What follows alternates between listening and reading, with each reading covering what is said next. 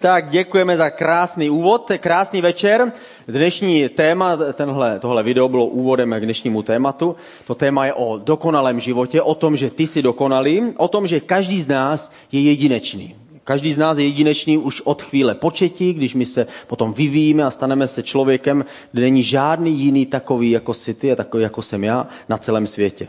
Každý z nás prožívá jinak svůj život, každý z nás jinak vnímáme věci kolem sebe, každý z nás přemýšlíme trochu jinak, každý z nás vnímáme, které věci jsou důležité jinak. A každý z nás pozorujeme svět jiným způsobem. Možná jste slyšeli ten vtip, který já jsem slyšel nedávno. V jedné malé církvi, která byla ještě menší než tady tahle, tak se eh, najednou objeví uprostřed nedělní bohoslužby Satan a všichni, když ho uvidí, tak se zhrozí a začnou se spát v chodu a utíkají ze dveří pryč, kromě jednoho staršího muže, který zůstává sedět. Když Satan se podívá, že zůstal jenom on, tak se ho zeptá, ty neutíkáš ven? On řekl, ne, neutíkám. A byl naprosto klidný. Satan znervózní a ptá se ho, e, a ty se mě nebojíš? On říkal, ne, já se tě vůbec nebojím. A jak to, že se mě nebojíš? Já jsem totiž už 48 let ženatý s tvojí sestrou. Ale tohle je pouze pohled, určitý úhel pohledu na život kolem sebe a na to, na to, jak my chápeme život. Každý z nás je jedinečný, každý z nás má ten jedinečný otisk prstu, a každý z nás už v lůně svojí matky se stává tím jedinečným člověkem. My právě použijeme ten pohled do toho vývoje miminka jako takový symbol nebo ukázku toho, co to znamená, že jsme jedineční. Já jsem v prosinci 2007 dostal překrásný vánoční dárek a to byl ultrazvuk našeho syna, který se nám pak narodil, takže pojďme se na něho podívat. Vpravo nahoře můžeme vidět, jak mu tluče srdce, jak se tam myhotá, klepe něco. Ale zatím vypadá celkem v klidu. Za chvilku tam začne dělat kotrmelce a uvidíme všechny možné a nemožné jeho pohyby. I když ještě... Byl ninja už tehdy. Je malý. Ale to je zvětšený obraz. Ve skutečnosti je takhle velké. To miminko eh, tři měsíce, 12 týdnů od početí a váží asi 30 gramů. A je úžasné, že z takového malého miminka potom tohle z něj eh, vyroste. Eh, on teď má 4,5 roku a má jednu velkou lásku, to jsme samozřejmě dva, ale mimo to ještě je to počítač. Každou sobotu eh, máme zákaz používání počítače, abychom ho chránili před, eh, před um, příliš moc času stráveného s počítačem a říkáme mu, že je zákaz, takže vždycky se ptá, jestli je zákaz. Jednou v sobotu přišel a přišel za mnou a zeptal se mě, můžu se tě na něco zeptat? A bylo vidět, že přemýšlí. A on řekl, je dneska nákaz? Tak tomu on říká, jsem říkal, ano, dneska je zákaz. On řekl, mm, já jsem ale ještě malý kluk, víš, mám čtyři roky a nevím, co to je zákaz. před, před pár dny si udělal na hlavě velkou bouli, když předváděl něco takového, jako jsme viděli na tom ultrazvuku. E, takové skoky ninja u nás v kuchyni a skončilo to velkou boulí na hlavě. On nebrečel, ale přišel a řekl, ptal jsem se o bolí tě, to on říkal, mě to bolí, a najednou ucítil naději, protože viděl, že jsem nějak na měko, tak řekl, ale já vím, co ta boule říká. Říká, že chce jít na počítač. Takže každý z nás máme, si vyvineme svůj jedinečný přístup k životu, protože jsme jedineční. A pojďme se podívat na první video, je to z prvního až devátého týdne vývoj dítěte.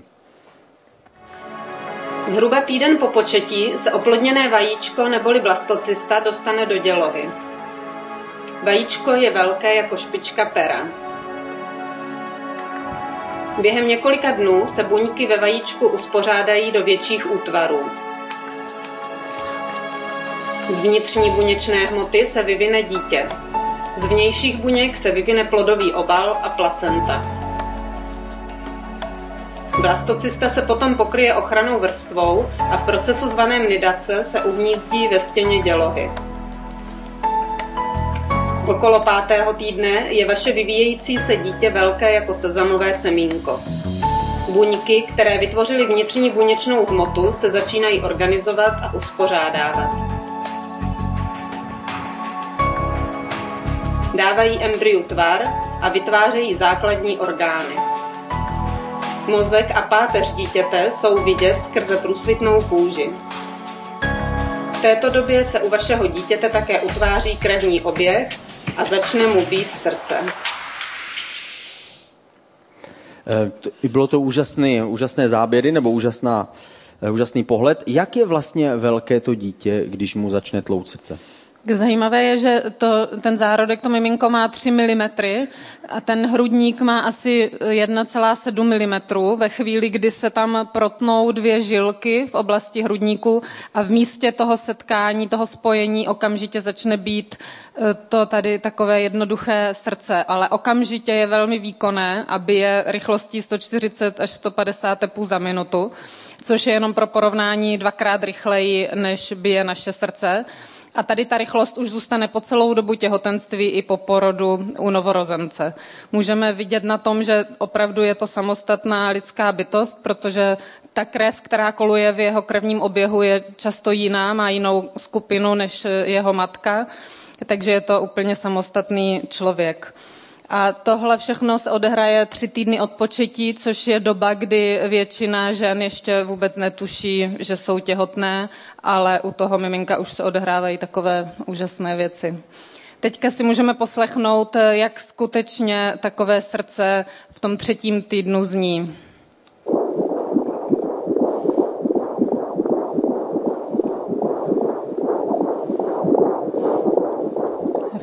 To je uchvatný zvuk. A tahle pumpa funguje celý náš život, nesmí se zastavit, když se zastaví, zastavíme se my. A tohle je, je úžasné, že během, jak to říkala, spojení dvou žilek, že vlastně oni se rostou a prostě ta evoluce je úžasná. Jako co dokáže se, dvou, se dvoumi žilkami. Bible se dívá na srdce ještě dalším pohledem, nebo ještě jiným pohledem. Bible učí, že srdce je naše nejvnitřnější já. Je to víc než jenom, ta, než jenom ta pumpa, kterou jsme slyšeli. To nejvnitřnější já znamená, že to, co má hlad, to nejsem úplně já, to je moje tělo. To, co je zraněné z něčeho, taky není já, to je moje duše, je ještě něco hlubšího. To skutečné, opravdové já, moje srdce. Ježíš řekl o srdci několik důležitých věcí. Například v Matouši v 5. kapitole 8. verši. Blaze čistým v srdci, neboť uvidí Boha. To znamená, že Ježíš očekává, že to srdce může zůstat čisté a může se znečistit něčím. Může se znečistit neodpuštěním, neláskou, sobectvím. Můžeme zakalit toho vnitřního člověka. Ježíš dál řekl o srdci v Matouši v 11. kapitole 29. verš. Vezměte na sebe mého a učte se ode mě, neboť jsem mírný a pokorný v srdci a vaše duše najdou odpočinutí. Ježíš tady spojuje naše uspokojení nebo štěstí, duše najde uspokojení, pokoj, to znamená pocit, kdy my jsme šťastní a spojuje ho s pokorou a mírností srdce. Že máme být v srdci mírní a pokorní, máme být ochotní dávat ostatní místo a potom cítíme štěstí. Dál Ježíš řekl o srdci v Matouši v 15. kapitole v 18. a 20. verši. Co ale z úst vychází, jde ze srdce a špiní to člověka. Ze srdce totiž vycházejí špatné myšlenky, vraždy, cizoložství, smilnění, krádeže, křivá svědectví a urážky. Ježíš ukázal, jak je důležité eh, naplnit něčím svoje srdce. Čím lepším, eh, lepším věcí naplním své srdce, potom tím lepší skutky z mého života vychází. Jestliže jsem plný lásky, nesobectví, pak jsem ochotný pomáhat a milovat ostatní a naopak. Ježíš, je to poslední místo, které se podíváme, je v Matouši v 18. kapitole, kde Ježíš řekl. Totež udělá i můj nebeský otec vám, pokud každý ze srdce neodpustíte svému bratru. Ježíš chce, aby ve svém srdci jsme odpustili. Byli jsme ochotni zapomenout na ty věci, které se nám staly, na ty špatné, někdy i na ty dobré a dívat se směrem ku předu. Dívat se nesobecky na lidi kolem sebe a hledat větší pohled a vyšší smysl v našem životě. Zajímavý eh, příklad, který jsem četl, je o firmě Next, která vyrábí bezpečnostní dveře. Možná jste slyšeli, viděli někdy jejich pruhovaná, eh, mřížovaná auta, která jezdí. Je to firma, kterou založili dva vlastníci v roce 1990. Začali úvěrem 20 tisíc korun, které si půjčili z České spořitelny, což tehdy bylo hodně peněz. A dnešní obrat je přes 200 milionů korun. Ta firma začala fungovat na začátku 90. let, dařilo se jim a po několika letech už měla 60 zaměstnanců. To ještě netušili, že přijdou nějaké problémy. První potíže přišly, když tři montážní firmy jim ukradly všechny plány, náhradní díly a začali vlastní výrobu a začali konkurovat eh, svým vlastním zaměstnavatelům. Museli začít znova od začátku. Museli začít všechno dělat od začátku. To ještě netušili, že přijdou další potíže. Za tři, o tři roky později, v roce 98, udělali velkou zakázku, velkou smlouvu pro firmu, která se jmenovala H-System. Bohužel H-System zkrachoval a všechny peníze, které tam investovali, už nikdy neviděli. To ještě netušili, říkali si, tak tohle jsou těžké věci v tom podnikání. Musíme to ale nějak zvládnout. Netušili, že za dva roky přijde další problém. V roce 2000 si najali manažery, aby řídili firmu a pak zjistili, že obchodní ředitel zmizel i ze 4 miliony korun a zjistili, že celou dobu je okrádal a financoval z jejich peněz vlastní biznis. Museli znova zrušit všechna manažerská místa a znova začít firmu řídit sami. A říkali si, tak to už bylo do třetice, tak to, to snad už končí. Nevěděli, že o dva roky později nastanou čtvrté potíže. Stalo se něco, co nečekal vůbec nikdo. Do Prahy přišla povodeň v roce 2002, zatopila jejich kanceláře, kompletně všechny jejich sklady s materiálem a pojišťovna jim odmítla zaplatit jakoukoliv škodu. Tehdy už si říkali, že to nezvládnou a přesto se nakonec nenechali zlomit. Znova se postavili a během dvou let se vrátili do zisku. Co nám to říká? Říká nám to, že přes všechny překážky a okolnosti přesto záleží, jaké, jak silné máme rozhodnutí, jak silní jsme ve svém srdci. Proč je srdce tak důležité? Protože v srdci bydlí věci, které nebydlí v naší hlavě. V srdci bydlí něco, co nenajdeme nikde jinde. V srdci bydlí láska, která je často nelogická. V srdci bydlí morálka, vnímáme tam hlas svého svědomí, víme dobře, co je špatně a co je dobře. A Bible říká, že v srdci je místo, je tam jakoby takový pokoj, který je připravený pro Boha. A mnoho lidí vnímá a cítí takovou prázdnotu ve svém srdci. Je to proto, že jeden pokoj nemůže nikdo jiný naplnit. Ten je určený pro Boha. Bůh může bydlet v našem srdci. Proto je lidské srdce tak důležité. Pojďme se teď podívat na další video, na kterém uvidíme vývoj dítěte v 10. až 14. týdnu. Vaše dítě je velké skoro jako jahoda, když vstupuje do fetálního stádia vývoje. Jsou vyvinuty rysy jeho obličeje a tvoří se zuby. V příštích týdnech budou jeho tkáně a orgány rapidně růst a dotvářet se. Spojení mezi jeho prsty na rukou i na nohou je pryč a vyvíjí se jeho nechty a otisky prstů. Vaše dítě dokáže otvírat a zavírat pěsti a hýbat prsty na nohou. Díky vyvinutým svalům a reflexům může hýbat končetinami a dokonce kope. Nicméně, pokud je to vaše první dítě, ucítíte jeho pohyby až okolo 18. až 20. týdne. Skrze průsvitnou kůži jsou viditelné jeho fungující orgány, včetně mozku, nervové soustavy, střev a jater. Takže vznikne mozek, že? A teď už nám asi moc neroste, že? Teď nám Naš... už mozkové buňky se nerozmnožují, ale u dítěte je i nervový systém, i mozek a páteř smíchou vytvořeny už od třetího týdne po početí. A zajímavé je, že mozek už vytváří takzvané synapse, což jsou spojení mozkových buněk, které vytvoří potom takové rozvětvení bohaté a to způsobí, že se tam můžou předávat informace mezi jemnými nervovými vlákny a dítě tak má prostředí podmínky k tomu, aby přijímalo první věmy ze svého okolí, například o změně teploty nebo o změně polohy uvnitř dělohy nebo o tlaku na své tělo. A v této době vlastně i byly zaznamenány křivky EEG, které e, zároveň prokazují životnost u lidí, které jsou v komatu. A tady ta stejná křivka EEG byla naměřena u zárodku 6 týdnů po početí, což je doba, kdy vlastně měří teprve centimetr a půl. Což není moc. Takže ten mozek není. Přesto, tak velký. Ale je funkční. Ale je tam, je tam, že? Je. Je tam, vždyť jsme si to řekli dopředu. A, a, Mozek je něco eh, úžasného, pomáhá nám jedinečně vidět a vnímat svět kolem nás. Každý z nás má jedinečný mozek. A jedinečně ho umí používat, nebo někdy neumí. A nap- i když je mozek tak, tak úžasná věc, kterou máme, přesto někdy může trošku chybět a někdy můžeme mít potíže s tím ho správně použít. Například v roce 2007 si ve Velké Británii volili 10 nejabsurdnějších zákonů, které mají ve své legislativě a na top 5 nejnesmyslnějších britských zákonů se teďka podívejme. Za prvé, je protizákonné umírat v parlamentu během jeho zasedání. Za druhé, nalepit poštovní známku s obrázkem panovníka či panovnice hlavou dolů rovná se velezradě. Za třetí, jediná žena, která v Liverpoolu smí chodit nahoře bez, je prodavačka v obchodě s tropickými rybičkami. Což je logický. Jako. Za čtvrté je zakázáno pojídat biskupský chlebíček na štědrý den. No to taky chápu. to taky děláš. Za páté, pokud vám někdo ve Skotsku zaklepe na dveře a žádá, aby směl použít váš záchod, musíte mu vyhovět. Aspoň jeden smysluplný zá, e, zákon. Jak je vidět, ne všichni mozek dokáží úplně vždycky používat.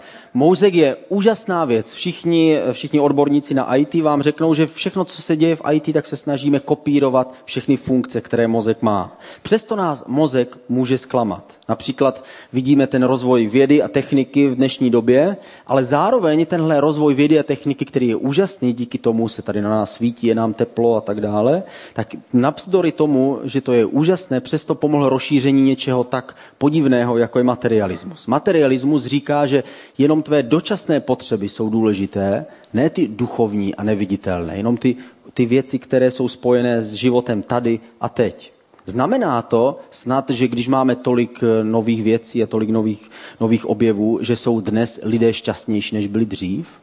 Dokážeme se s nás určitě dostat na jiné místo, dokážeme vytlačit některé problémy z našich životů, ale přesto člověk jako takový pravděpodobně není šťastnější, než jak kdy býval. Protože štěstí není spojeno jenom s naplnění našich bezprostředních potřeb. Rozum nemůže být měřítkem všeho. Kde nelze mozek nebo rozum plně použít? Znova jsou to tři věci. Je to láska. Láska někdy je naprosto opačná s tím, co si myslíme, že je správné a co by bylo dobré. Láska žádá oběť a oběť je naprosto nelogická věc. Proč bychom měli obětovat sami sebe svoje, svoje síly, svůj čas, svoji energii něčemu, co nepřinese žádný nám prospěch? Druhá věc je morálka, to znamená věci, které jsou správné. Jako řekl Jan Hus, je lepší špatně uh, Dobře umřít, tak, ano. než špatně žít. Přesně tak, tak jsme to měli připravené, že já to začnu. To znamená, že jsou některé věci, které jsou důležitější než jenom já sám. A to třetí je Bůh. Jestliže se snažíme Boha uchopit pouze mozkem, nemůžeme ho nikdy pochopit. Je to, je to stejné, jako kdybychom chtěli vnímat toho druhého člověka jenom přes klávesnici počítače. Jako se to někdy děje. Ale není to možné, musíme tam počítat ještě s jiným vlivem. Stejně je to s Bohem. Nemůžeme ho jenom racionálně pochopit a spočítat a nějak ho najít. Musíme vnímat svým vlastním srdcem. Musíme být ochotni vnímat svoje vlastní hříchy, svoje vlastní chyby. Vidět svůj život v souvislosti všeho, co jsme. A teprve potom jsme schopni najít Boha. Pojďme se podívat teď na třetí video, na vývoj dítěte v 15. až 20. týdnu těhotenství. Mezi 15. a 20. týdnem vaše dítě vyroste více než dvojnásobně. Jak roste jeho tělo, jeho nervový systém se rychle vyvíjí. Jeho nervy spojují mozek s ostatními částmi těla.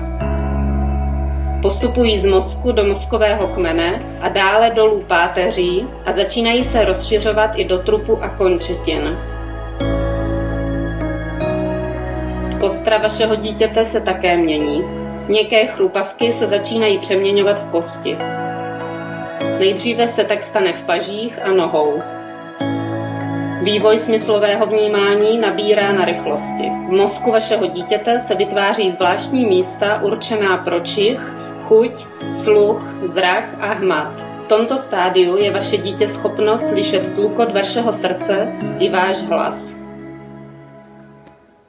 Každý z nás je jedinečný v tom, jak vnímáme, vidíme a čemu nasloucháme, jak vidíme tenhle svět kolem nás. Jak se vlastně dítěti vyvine sluch a zrak? Ty základy očí a sluchu už jsou zřetelné na konci čtvrtého týdne po početí.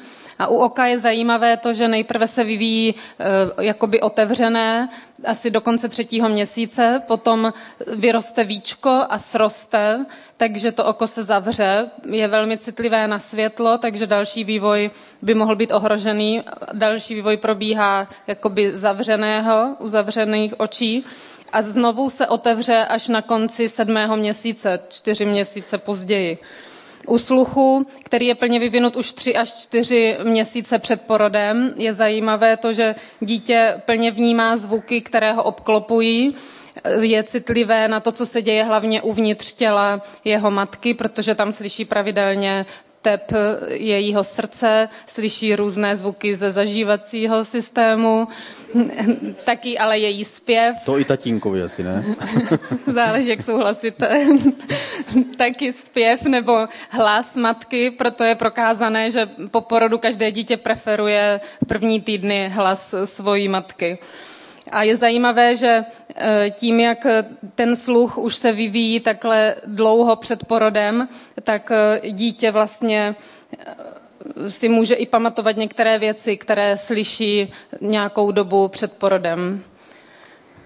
Jako třeba můj hlas. Jako třeba nějaké houslové árie, kterému můžete pouštět a on je potom pozná. Ach, to ten náš moc asi. Ale určitě, určitě. A um, proto je tak důležité, co miminko slyší. Miminko slyší, že tlukot eh, srdce vlastní maminky, takže pak, když maminka ho drží v náruči, tak sná se cítí, jako kdyby byl znova zpátky v tom, v tom lůnu své vlastní matky. Je, pro člověka, který je dospělý, pořád platí stejné pravidlo. Pořád je pro nás důležité, čemu nasloucháme a na co se díváme. Teď už to není jako miminko, že by se to stalo samo, Přesto je pro nás tak důležité ty věci, kterým věnujeme svoji pozornost, příklady, které následujeme, věci, za kterými jdeme, cíle, které si dáváme. Je důležité to, na co se díváš a čemu nasloucháš. Já mám takový eh, legrační příklad a to je vzorec pro výpočet vlastní skorumpovatelnosti nebo úplatnosti, který si může každý sám pro sebe vypočítat. Počítal jsi ho? Eh, já ne, ale většinou se moc kazatele nepodplácí, takže bo, bohužel. A, ale tady eh, právě na tomhle jednoduchém legračním vzorci, což je samozřejmě celé vtip, je S je korupční suma, to znamená výše úplatku, RV je roční výdělek, záleží, čemu věnujeme svoji pozornost. Koeficient čestnosti je KC, PT je pravděpodobnost trestu a VT je výše trestu. To znamená, pokud si uvědomuji, že výše trestu je nízká, pravděpodobnost odsouzení je také velmi nízká, můj roční výdělek je taky velmi nízký v mých vlastních očích, koeficient čestnosti je taky velmi nízký, ale korupční suma a výše úplatku je vysoká, pak se dostáváme k pozitivním číslům. Naopak, když, když se dívám na ty věci, které jsou podstatné a důležité, to znamená, pokud jsem ten, který věří v ten život po smrti, který věří ve věčný soud, tak ví, že pravděpodobnost trestu je 100%, výše trestu je nekonečná, tak potom se dostávám naopak do záporných čísel. Ať je ta suma sebevětší, není schopna přebít to, čemu věnuji svoji pozornost a na co se dívám. Autor vzorce napsal zajímavou myšlenku. Pokud se jako národ chceme dlouhodobě zlepšovat, musíme se soustředit na výchovu v oboru etiky, ať už nábožensky založenou nebo sekulární, a na vytváření správných vzorů a ideálů. Takže i z tohle uh, matfizáckého pohledu na svět vidíme, že tenhle člověk na základě výpočtu nebo na základě tvorby tady takového uh, vzorce zjistil, že vlastně ta etika se vyplatí, pokud chceme budovat zdravou společnost. Stejně tak s naším životem. Pokud chceme mít zdravý život, musíme se dívat i na věci, které jdou mimo nás. Nemůžeme jenom se dívat sami na sebe, jako tím zakřiveným prostorem, který se vrací znova na nás. Nemůžeme jenom vidět svůj vlastní svět jako velký zrcadlový sál, kde kam se podívám, vidím jenom sebe, své potřeby, své ublížení, svou minulost, sám sebe. Tohle určuje naše rozhodování, které je tak důležité. Co vlastně ty vidíš mimo sebe? Vidíš jenom sám sebe nebo vidíš jiné lidi? Zajímají tě potřeby ostatních? A nebo preferuješ na prvním místě jen svoje vlastní potřeby? Vidíš i vyšší hodnoty, než jsou jenom zisk a ztráta a co můžeš dosáhnout teď a tady. Vidíš dokonce Boha. Jestliže vidím Boha mimo sebe, pak se dostávám k tomu největšímu ideálu a k tomu největšímu stupni, který můžu dosáhnout. To znamená, nevidím jenom sám sebe, ale vidím věci, které mě přesahují a které mě přivádějí úplně k jiným rozhodnutím. I kdyby ta suma byla sebevětší, tak když vidím Boha, vidím vyšší principy a vidím lidi kolem sebe, kterém to může ublížit, podle toho udělám správná rozhodnutí. Teď se podíváme na poslední video, které je z 21. až 27. týdne těhotenství. Když pohladíte nebo lehce zatlačíte na břicho, můžete cítit, jak se vaše dítě na oplátku kroutí nebo kope. V této době také cítí svůj vlastní obličej, stejně jako všechno okolo sebe, včetně pupeční šňůry. Se smyslem hmatu bude neustále experimentovat a zdokonalovat ho. Okolo 23. týdne dokáže vaše dítě polikat. Brzy poté si můžete všimnout, že škytá. Škytavka je běžnou součástí vývoje a je normální, že ji vaše dítě má několikrát denně. Jeho plíce také vytváří miliony malých rozvětvení zvaných průdušinky. Je to neuvěřitelné, ale vaše dítě si už v této době procvičuje dýchání tím, že do plic nabírá malé množství plodové vody a zase ji vydechne. Od 24. týdne je již dítě schopno přežít mimo dělohu i bez lékařské pomoci. Ve 27. týdnu se mohou vašemu dítěti nazvedávat oční víčka jako reflex, ale vidět ještě nedokáže. Každý z nás máme jedinečný otisk prstů a svoje ruce můžeme použít na věci, které jsou dobré a na věci, které nejsou dobré. Jak se vlastně miminku vyvine ruka? Třeba ten otisk prstů už je zakódovaný geneticky přímo v době toho početí, v té chvíli, kdy se spojí vajíčko se spermí. Ale zajímavé, že celá horní končetina a ruka z prsty se vyvine během dvou týdnů, a to v průběhu druhého měsíce. Zpočátku jsou prsty srostlé jemnou kůží, ale ta kůže mezi prsty má naprogramovanou takzvanou buněčnou smrt, takže jednoho dne vypadne a zůstanou tam jenom samotné prsty. A už kolem třetího měsíce, pokud se u dítěte dotkne něco jeho dlaně, tak eh, reflexivně sevře ruku v pěst a trénuje postupně, že si dává palec do pusy, což můžeme taky vidět na ultrazvuku, že si cucá palec, anebo sahá na věci kolem sebe, hraje si s pupečníkem v děloze, ohmatává stěny dělohy a všechno se připravuje na ten život venku. A to vlastně v těch třech měsících, kdy váží 30 gramů jenom a, a má pár centimetrů. Takže, jak jsme viděli na těch videích, matka ještě nemůže cítit ty pohyby, ale dítě už tam dělá kotrmelce. Naše ruce můžeme použít na věci, které jsou dobré, na věci, které, jsou, které přináší lásku a pomoc ostatním, na věci, které jsou smysluplné, ale také můžeme svoje ruce použít na špatné věci. Na co Ježíš používal svoje ruce, když se na něho podíváme? Ježíš bral děti do náruče. Ježíš vzal dítě, i když jeho učedníci k tomu měli poznámky, říkali, vždy ty děti nejsou důležité. Ježíš jim řekl, děti jsou stejně důležité jako, jako kterýkoliv jiný člověk. A řekl, že tím, že je bere do náruče, ukazuje jim to, co Bůh chce udělat s každým člověkem. Chce brát člověka do náruče. Chce nás uchopit. Chce nás k sobě přitisknout a chce nám tím ukázat, že jsme pro něj důležití a že jsme jedineční. Ježíš taky uzdravoval. V Biblii je mnoho příkladů, kdy Ježíš uzdravoval tím, že vkládal ruce na nemocné a přes jeho ruku boží láska, která se zhmotnila v uzdravující moc a v tu, v tu boží nadpřirozenou moc, tak uzdravila nemocné. Ježíš tím, že podáva, pokládal na ně svoje ruce, ukazoval to, co chce udělat Bůh. Bůh chce vložit ruku do našeho života. Bůh chce položit ruku na naše srdce. Bůh chce svým vlastním, svou vlastní blízkostí uzdravit naše nemoci.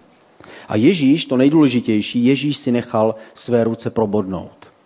Ježíš dal k dispozici sám sebe a obětoval sám sebe za nás. Ježíš byl ochoten jít na kříž. V té chvíli už tu ruku aktivně nepoužíval, jako předtím, když bral děti do náruče, nebo rozděloval chleba a sytil hladové, nebo když uzdravoval nemocné, jak jsme říkali předtím, ale tady najednou jeho ruka už je jakoby pasivně vydaná v šanc osudu, který na něj přišel. A víme, že to nebyla náhoda. Bůh se rozhodl obětovat jeho, aby nás všechny mohl zachránit. Ježíš byl ochotný obětovat a nechat si probodnout své vlastní ruce.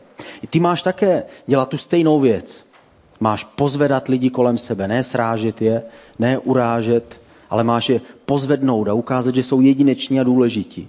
Máš je uzdravovat, máš jim přinést boží lásku nebo lásku, kterou ty máš.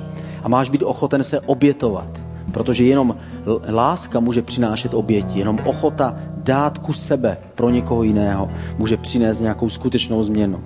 Vždyť i tebe Bůh pozvedne.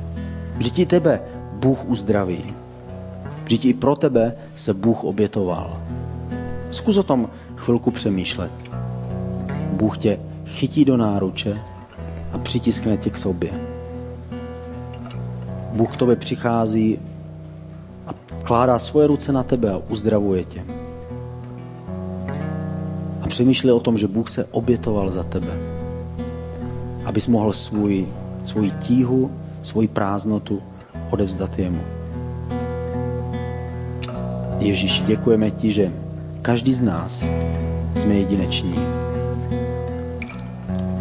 A my tě prosíme, aby ty jsi přišel a pomohl nám nakládat se svýma rukama správným způsobem, vidět a vnímat a přemýšlet o správných věcech a pomoz nám, aby ve svém srdci jsme vždycky viděli tebe. Ve jménu Ježíše. Amen.